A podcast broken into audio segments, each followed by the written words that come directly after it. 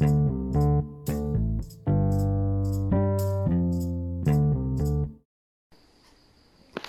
สดีครับ วันนี้มาฟังพอดแคสต์ของตั้งธิราชเป็นพอดแคสต์ที่โฟกัสเกี่ยวกับความมีวินัย และการมีชัยชนะเล็กๆ น้อยๆในแต่ละวันหรือเรียกว่า small win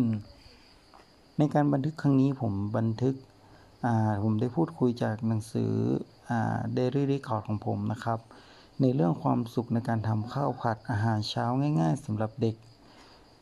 ในวันก่อนผมทำน้อยเดียวนะวันนี้ผมทำข้าวผัดให้เยอะขึ้น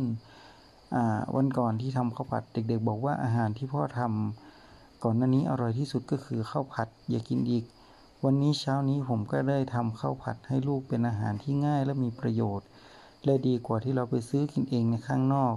ซึ่งเราไม่รู้ว่าเขาใส่น้ำมันเยอะน้ำมันเก่าน้ำมันใหม่ หรือส่วนผสมอะไรใส่เยอะใส่น้อย ที่จะทำให้เกิดโทษต่อร่างกายได้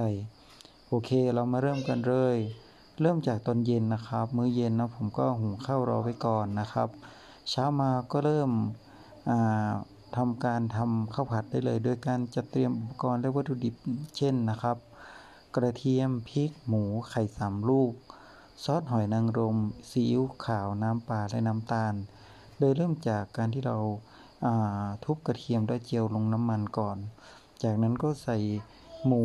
ปรุงรสด้วยซอสซีอิ๊วและน้ำปลาพอสุกนิดนึงก็ใส่พริกนะครับ หลังจากนั้นก็นำข้าวลงไปคนนะครับ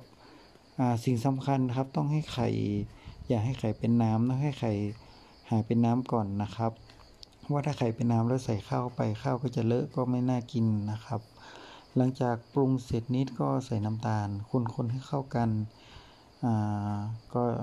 ทั้งหมดนี้อาหารก็ได้ประโยชน์มีทั้งเนื้อ มีทั้งไข่ มีทั้งข้าว แล้วมีส่วนผสมต่างๆ แต่ที่ขาดก็ยังขาดผักนะครับ เพราะว่าถ้าใส่ผักไปเด็กๆก็ไม่ชอบชอบกินเนาะดังนั้นอาหารมื้อนี้ก็เป็นอาหารที่มีประโยชน์นะครับเต็มร้อยและมีประโยชน์ต่อเด็กๆนะครับ โอเค อาหารเช้านี้สำหรับเด็กนะครับ วันนี้สวัสดีครับ